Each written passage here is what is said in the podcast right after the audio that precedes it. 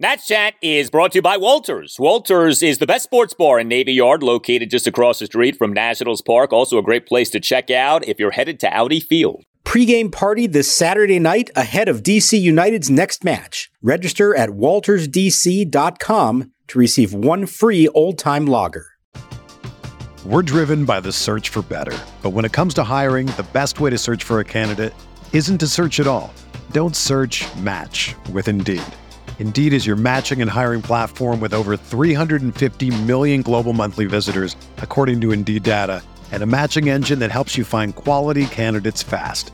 Ditch the busy work. Use Indeed for scheduling, screening, and messaging so you can connect with candidates faster. Leveraging over 140 million qualifications and preferences every day, Indeed's matching engine is constantly learning from your preferences, so the more you use Indeed, the better it gets. Join more than 3.5 million businesses worldwide that use Indeed to hire great talent fast. And listeners of this show will get a $75 sponsored job credit to get your jobs more visibility at Indeed.com slash BlueWire. Just go to Indeed.com slash BlueWire right now and support our show by saying that you heard about Indeed on this podcast. That's Indeed.com slash BlueWire. Terms and conditions apply. Need to hire? You need Indeed.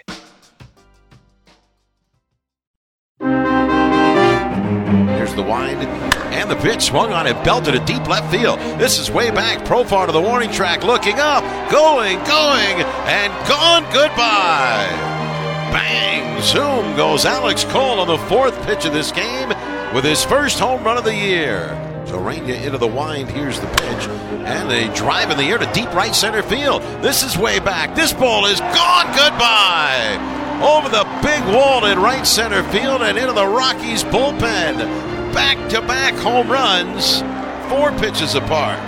Now the center of the pitch. Swinging a line drive toward the right field line. That's a fair ball. It's going to roll all the way to the corner in the 350 foot marker.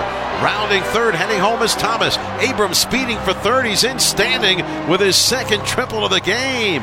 And the Nationals add on here in the top of the fifth. It's now Washington seven and Colorado two. And welcome to Nats Chat for Saturday, April 8th. 2023, along with MASNsports.com Nationals insider Mark Zuckerman, who was at Coors Field. I'm Al Galdi, host of the Al Galdi podcast. Now, that was more like it, and that was more like it in multiple ways. That was more like it in terms of a Nats win. They improved to 2 and 6 with a 10 5 win at the Colorado Rockies on Friday night in game two of a four game series. And that was more like it in terms of a game at Coors Field off Thursday's 1 0 Nats loss. Yes, a 1 0 game at Coors Field. We on Friday night got the full Coors Field specialty. The Nats and Rockies combined for 15 runs, 29 hits, 6 walks. Each team used 5 pitchers. Yet still, the game was well under 3 hours, 2 hours, 38 minutes. The pitch clock system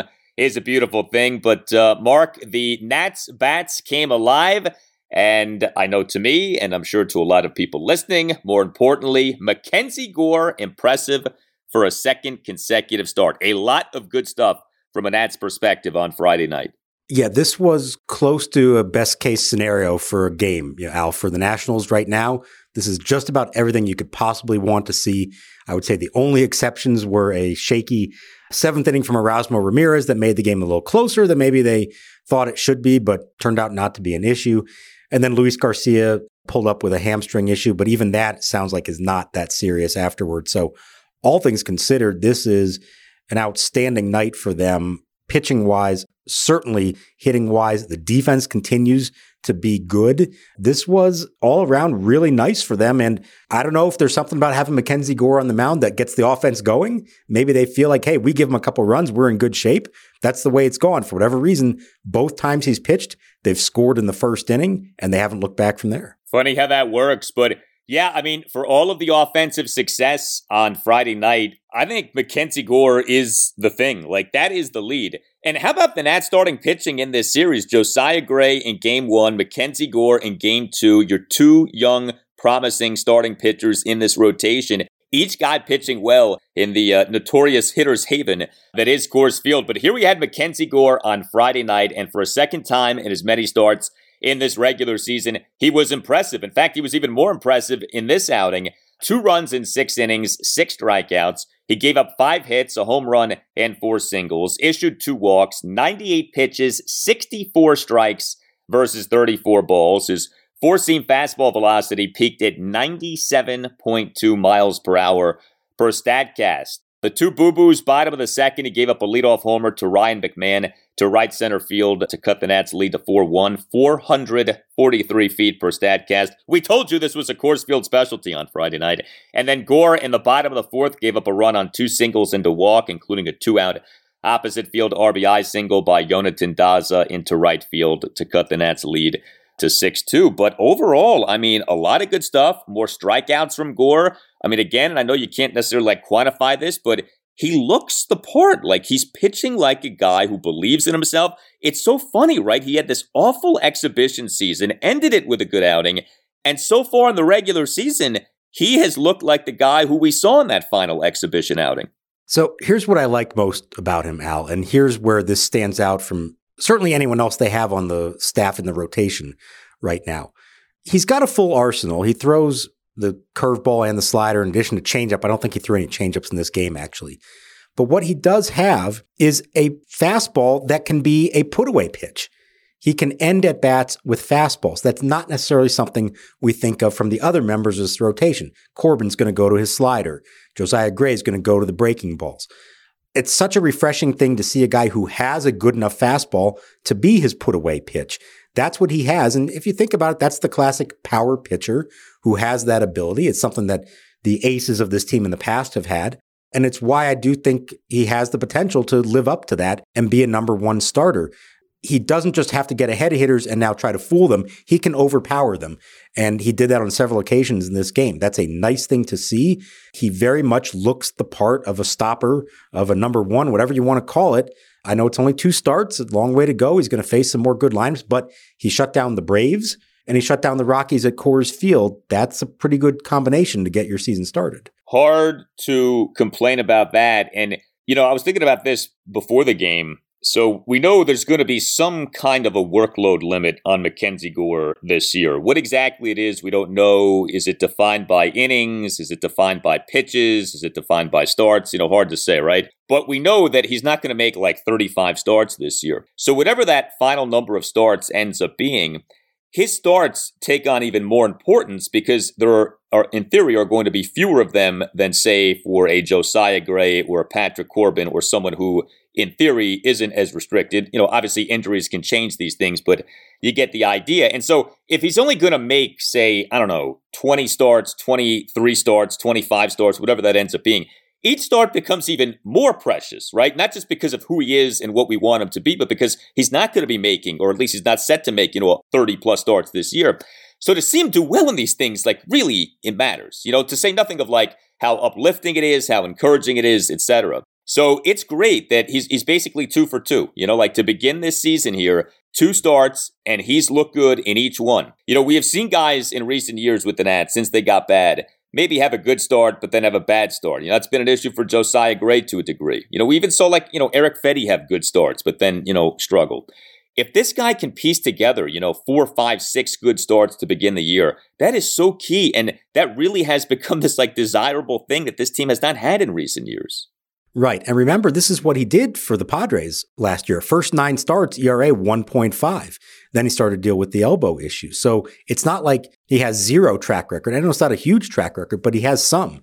And so I, I, think it's entirely feasible for him to keep this up and continue to do this. He'll get a start against the Angels next week in the rest of the road trip. That's a very good lineup and some big name hitters. That'll be a fun one to see how he handles it. But you're right, he's two for two. And if we're going to combine him and Josiah Gray, as we know, like that's really what this season is about. You want it to be Gore, Gray, and Cavalli. It's unfortunately only the two of the three, but those two combined now, three out of four very good starts. The one, not good at all for Josiah, his first time out, but very good the day before this at Coors Field. So for all the issues the team may have, and their record isn't good, they're two and six and they've got a lot of issues, but their two important young starters are three for four in putting together good quality starts. And you know, if this does end up being a really bad year, if Gore can have a very good season, I think that takes a lot of the sting away. Like if you can at least once every five games feel like, hey, it's MacKenzie Gore Day, you know, and obviously if Josiah Gray can be a part of that too,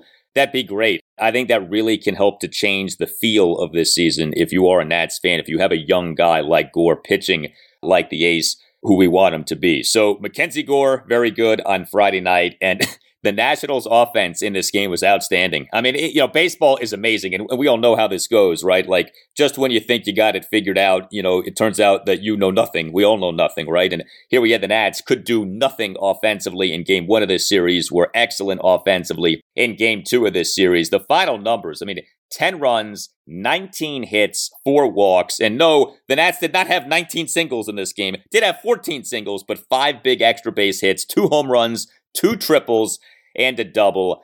And how about the fact that the Nats began the game with back to back home runs? The Nats hit two home runs over the first seven games. The Nats hit two home runs in two plate appearances in this game. And the Who is significant. Alex Call, another change at the top of a Davey Martinez lineup. Alex Call and Jeimer Candelario back to back to begin the game in terms of home runs. Like, raise your hand if you had that on your bingo card for Nationals baseball on Friday night. Oh, I saw that one coming. You didn't see that one coming? No, uh, it's funny. I talked to uh, Alex Call before the game about it, and he said, you know, you really can't change your approach for that. Davey thought it was a good matchup. Not necessarily saying, hey, this guy's going to be our leadoff hitter now moving forward. Although after the game, he admitted it's going to be really tempting just to go with the exact same lineup on Saturday. And you can understand why he would want to do that. Although the matchup's a little different. They're facing another lefty, so that could change some things. But, you know, it, Davey is notorious for putting a guy in the leadoff spot to try to get them going. Most famously, Kyle Schwarber. Well, I don't think he expected Alex Call to turn into Kyle Schwarber, but you know what? Home run to start the game and then drew a walk in the next inning. Like he did legitimately set the tone for them. And it was a nice thing to see. I don't know that he is the long term answer necessarily there, but he's been given an opportunity, Alex Call has, and he's making the most of it. On base at 400 on base percentage coming into this game, and he got on twice more in this one we saw last year he has some surprising power. I think he hit five homers in limited playing time late in the season. That home run was a no doubter. He also had a sacrifice fly later in this game. So there's something there, and it's worth trying to see a little more from him. But it is amazing just the difference when you have these games where they're not getting a runner in from scoring position early on. It's like they tighten up and now it becomes a thing for the whole game. And then when you have a night where they go up two nothing, two batters into the game, it's like, okay, everything's great. Let's just relax, go have fun. And they end up with 19 hits. They've got to somehow find a way for some more consistency and some middle ground between all that. No, you don't expect 10 runs, 19 hits every night, but you don't expect a zero either. And they have the ability to be more than that. We know that. Now it's a good matchup. They're facing Ureña, who was much easier to hit than Kyle Freeland was. But you can still hit the ball with some authority. And they did that tonight, not just against Ureña, but just about everybody that the Rockies threw out there. Well, and this just felt like a more normal Coors Field game. I don't know what happened on Thursday, but that was like bizarro world for Coors Field. This was like the ball was jumping. I mean, the home runs were not, you know, 350 foot specials. No, these were 400 plus foot blasts in this game. Calls went 410 feet. The Candelario home run 442 feet. I mean, that was a shot by Jeimer Candelario. And it's funny with him, too, right? Because remember, he barely missed a home run in game one of this series with the nice catch by Jurickson Profar, but Candelario coming through with that home run right there. So we get the back to back homers to really get things going. Then we get triples. Yes, I said triples, as in the plural of triple for CJ Abrams. He had not had an extra base hit so far in this regular season, but CJ Abrams on Friday night as the Nats number eight batter, three for five with a two run triple, an RBI triple, and a single. Abrams in an Nats two run third, a two out, two run triple to the right center field gap for a 6 1 Nats lead. Abrams in an Nats one run fifth, a one out RBI triple to right field for a 7 2 Nats lead. That was a two run fifth, by the way. So a two run fifth for the Nats. They scored two runs in the first, second, third, fifth, and eighth innings in this game. You know, if anyone needed an extra base hit, it certainly was CJ Abrams. To see him get two extra base hits, one thing. two run scoring triples, another thing. And obviously, he can do that with his speed. And Coors Field, you know, it's not just about home runs, a lot of extra base hits in Coors Field. And boy, did CJ Abrams capitalize on that. I thought the second one he had a chance to go all the way. the ball was bouncing around a little bit in right field, uh, and I think everybody in the ballpark had that moment like, "Ooh, could he go for it?" And he didn't, and it was the right decision. Here's the thing: the triples are great, but all three of his hits were hit hard. They're all over 100 miles an hour exit velocity. He was hitting the ball with authority. This wasn't a blooper down the line that rattled around and he ends up with three bases. No, these were well struck balls, and he's now seven for his last 15, starting to hit the ball with authority, like I think we had a sense that he could, and just didn't do that in the first few games of the season. He looks better. He feels more comfortable up there. He says he, he's hitting better pitches, so his pitch selection has been better. Only the fifth player in team history with two triples in a game. And I know you, I'm sure you remember the Denard Span, Cristian Guzman, Ben Revere games, but I know you certainly remember Bernie Castro doing it in 2006. I'm sure that one's etched in your memory of great moments in Nationals history. It's funny. I saw that list get put out by the Nationals during the game, and it was like, if you ever remember Sesame Street, I have two young kids, so I now have been reminded yeah. of Sesame Street. Which one of these things doesn't belong here? Which one of these things isn't the same? There's a song, you know, a bit on Sesame Street. Uh, Mr. Castro would fit uh, that description uh, in that list. Yeah, I mean, again, that's baseball, right? Zero extra base hits over the first seven games. He has two in this game. They happen to be two run scoring triples. Like, okay, like makes no sense, and thus it makes perfect sense. Hey, are you a law firm partner stuck on an underperforming team while the rest of the competitors are spending big and winning big? Well, unlike MacKenzie Gore and Keibert Ruiz, you have options. You don't have to stay on your 60 win team. Nats Chat sponsor Mason Kalfas and his team specialize in placing partners and associates at medium sized and large law firms in Washington, D.C. and across the country. Mason Kalfas has recruiters in six states and has placed lawyers in more than half of the 100 largest law firms in the United States. While you may be reading doom and gloom from the legal press, many practices are red hot antitrust, IP litigation, white collar litigation, finance and direct lending, and healthcare. Even in the quote unquote slow first quarter of 2023, Mason Kalfas worked with three different lawyers who doubled the compensation their previous law firms were paying those lawyers.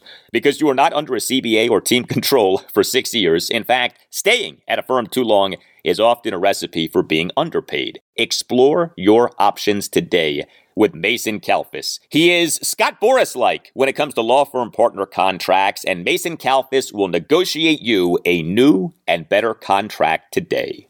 Call Mason today at 202 486 3535. That number again, 202 486 3535. Hey, Nat Chat listeners, Tim Shovers here, producer and founder of the podcast. Here to tell you about Game Time. Do you struggle sometimes to find tickets to your favorite events? Buying tickets to your favorites shouldn't be so stressful. That's why you should look into the Game Time app. It's even harder these days with the lack of paper tickets available on the street. If you're looking for tickets to Nats, DC United, or even the Drake concert this summer, Game Time offers the lowest price guarantee, event cancellation protection, job loss protection, and more. Game Time is the place for last minute ticket deals. Forget planning months in advance. Game Time has deals on tickets right up to the day of the event. It's the fastest growing ticketing app in the country for a reason. Get images of your seat before you buy so you know exactly what to expect when you arrive. Snag the tickets without the stress with Game Time. Download the Game Time app, create an account, and use code NATSCHAT for $20 off your first purchase. Terms apply. Again, create an account at gametime.co and redeem code NATSCHAT for $20 off. Download Game Time today. Last minute tickets, lowest price, guaranteed. We're driven by the search for better. But when it comes to hiring, the best way to search for a candidate isn't to search at all. Don't search match with Indeed. Indeed is your matching and hiring platform with over 350 million global monthly visitors, according to Indeed data, and a matching engine that helps you find quality candidates fast. Ditch the busy work. Use Indeed for scheduling, screening, and messaging so you can connect with candidates faster. Leveraging over 140 million qualifications and preferences every day, Indeed's matching engine is constantly learning from your preferences, so the more you use Indeed, the better it gets.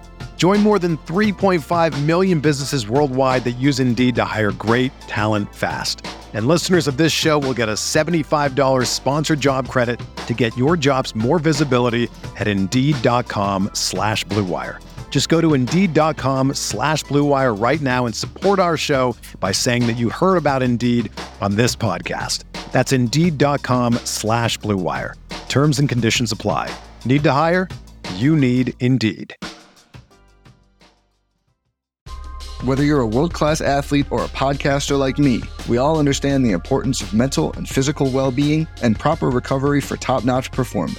That's why I'm excited that Unifyd Healing is sponsoring this podcast. Unifyd Healing is a new and super innovative global network of wellness centers powered by Energy Enhancement System, or EE System. If you haven't heard of the EE System, you'll want to listen up. This technology promotes wellness, deep relaxation, purification, and rejuvenation. In hundreds of locations across the globe, access to a center is easy and affordable. Interested in experiencing the EE system technology for yourself? Go to unifydhealing.com slash bluewire to learn more and find a center near you. That's U-N-I-F-Y-D healing.com slash bluewire. No material or testimonials on the Unifyd Healing website are intended to be viewed as medical advice or a substitute for professional medical advice, diagnosis, or treatment. Always seek the advice of your physician or other qualified healthcare provider with any questions you may have regarding a medical condition or treatment and before undertaking a new healthcare regimen, including EE system. The 3 0. Swinging a drive toward the right center field gap. This is going to be in there. It's going to split the outfielders and go to the wall. Headed home, Garcia. Thomas rounding third. He's going to score. Abrams is flying toward third. A head first dive and a two run triple. On a 3 0 pitch, CJ Abrams clears the bases with a three base hit, the Nationals' first triple of the season. It's now 6 1 here in the third inning. You talk about CJ Abrams looking better. I thought Joey Meneses looked a lot better. You know, we talked Meneses on the last show. Meneses in this game, starting DH number three batter, got on base four times, two for three with a double, a single, and a couple of walks. And these were, I thought, real quality plate appearances. Top of the first, an eight pitch walk. Top of the fourth, a one out infield single on what was a well hit grounder to the Rocky shortstop, Ezequiel Tovar. And Meneses got the hit despite having been down at the count at 1.12. Top of the sixth, a leadoff walk, and then Meneses in that Nats two run eighth, a one out opposite field double off the right field wall. A really well struck ball. Again, like Abrams, Meneses needed that, needed a game like this, and he got it on Friday night. That double, that's Joey Meneses. That's who we saw last year, able to drive a pitch the other way off the wall. It just kept carrying and rattled off the wall. So that's a great sign. And what he did also was he laid off pitches out of the zone. He's been chasing some here early on. I think opposing teams know he's maybe the guy they're supposed to fear in this lineup. So they're not going to give him a lot over the plate. And he's unfortunately taken the bait a few too many times. So those two walks in this game, I think, were big because it showed he could stay back, have the patience, not chase pitches out of the zone.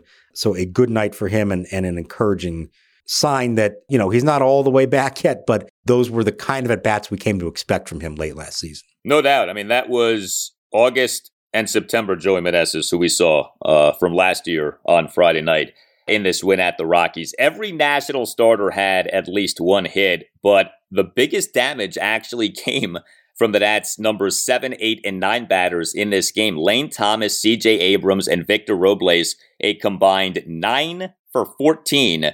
Not bad from the bottom of your lineup. And the specifics of what Thomas and Robles did to me are really interesting. So Lane Thomas as a number seven batter, three for five with three singles. He did get picked off and thrown out on an attempted steal as the uh, Nationals' base running woes did continue, although Victor Robles did have a stolen base. But Thomas also had an outfield assist. But Thomas in this game, in the two run second, a single through the left side of the infield on an 0 2 pitch. Thomas in the Nats' two run fifth, a one out opposite field single into right field. Thomas in the top of the ninth, leadoff single off the ex-Nat Brad Hand, but then Hand picked off Thomas and he got caught stealing second base for the first out. But like I said, Thomas did have another outfield assist. He ended a Rockies one run fourth with an outfield assist throughout. Elias Diaz, uh, in his attempt, advanced to third base on that RBI single by Yonathan Daza. And then Victor Robles in this game, he got on base four times, three for four, three infield singles and a walk.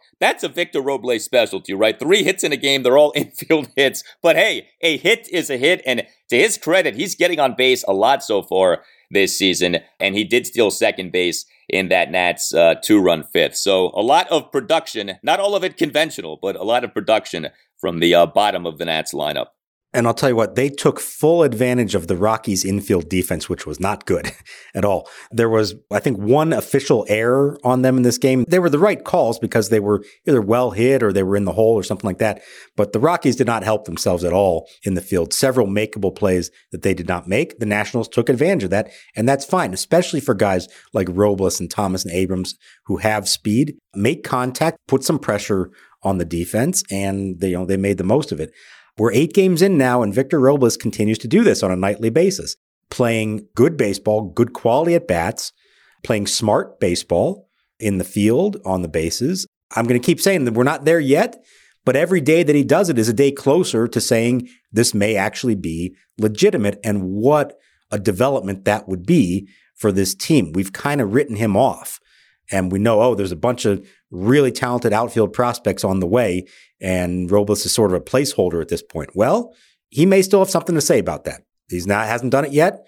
Long way to go, but through eight games, he has done everything that you would want to see from him from a guy who's saying, "Hang on a second, I can still be this team's center fielder, not just now, but for years to come." And I want to give Robles credit in this regard. One of the really disturbing things with him offensively in recent seasons, the extent to which he has made weak contact.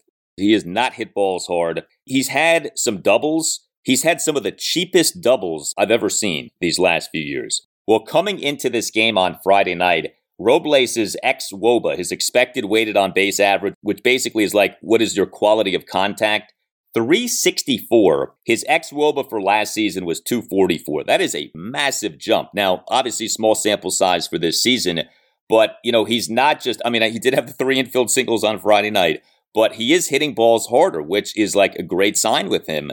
And so, no doubt, you know, he kind of has been put in almost like, not to the degree of Carter Kieboom, but kind of in that same bucket of, yeah, all right, he at one time was promising, but, you know, we're kind of moving on from him you know, because of the Nats situation, he is being given ample opportunity to redeem himself. And may- maybe this ends up being a feel good story. Who knows? It'd be awesome to see. I mean, I, you know, people would love to see it. You know, he almost lost another ball in the sky early in the game. Uh, and then he was able to sort of figure it out and make the catch. But he, at one point with the ball in the air, like threw his hand up of like, I don't know where this is. So that seemingly still is an, is an issue, but it, did not result uh, in a routine ball not being caught by him. So, yeah, I mean, a lot of guys contributed in this game. Keibert Ruiz, two for five with an RBI single and another single. Dominic Smith had a couple of hits in this game. And you mentioned Luis Garcia, two for four with two singles, leaves the game with a hamstring issue, but it does not appear to be serious.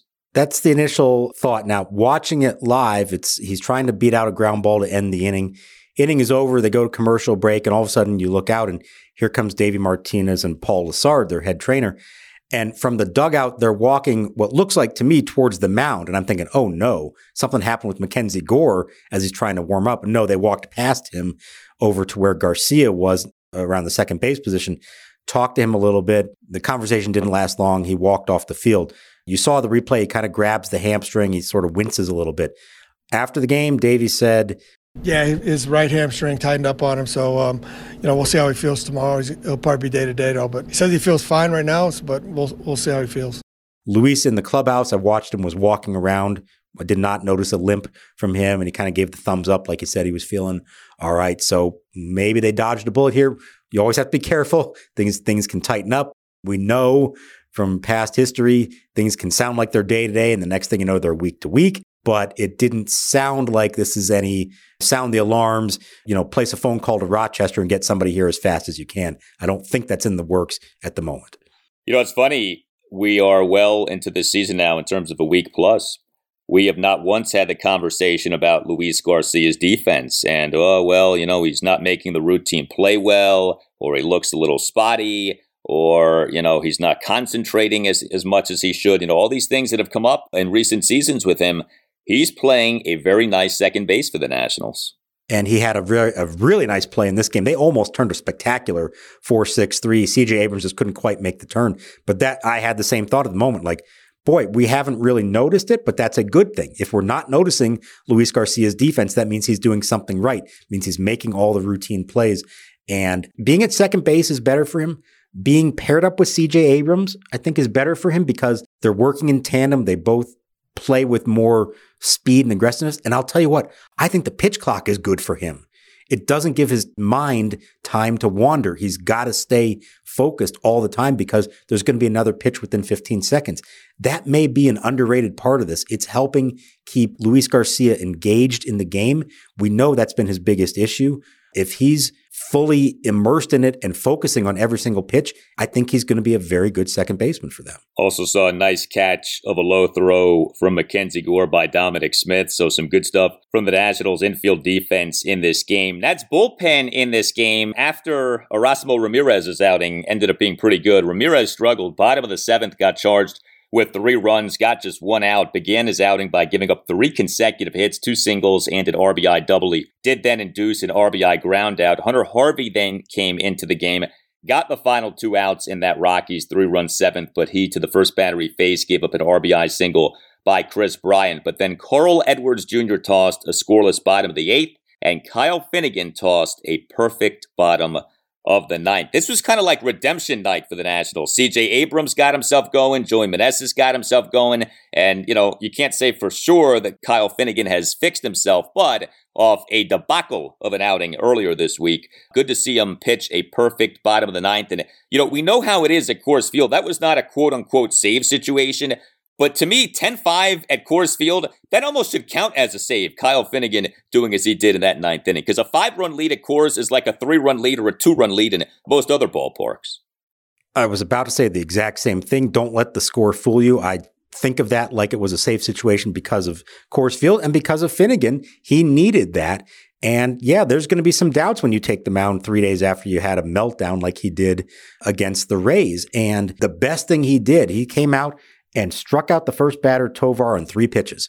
So there was no, oh no, this might go bad or eh, I could be in trouble again. Like he went right after him, strike out, a couple of ground balls, no drama at all. And I do think that was uh, significant for him. Doesn't mean he's cured. Doesn't mean that what we saw in that last game or that what we saw at times this spring isn't reason to be concerned.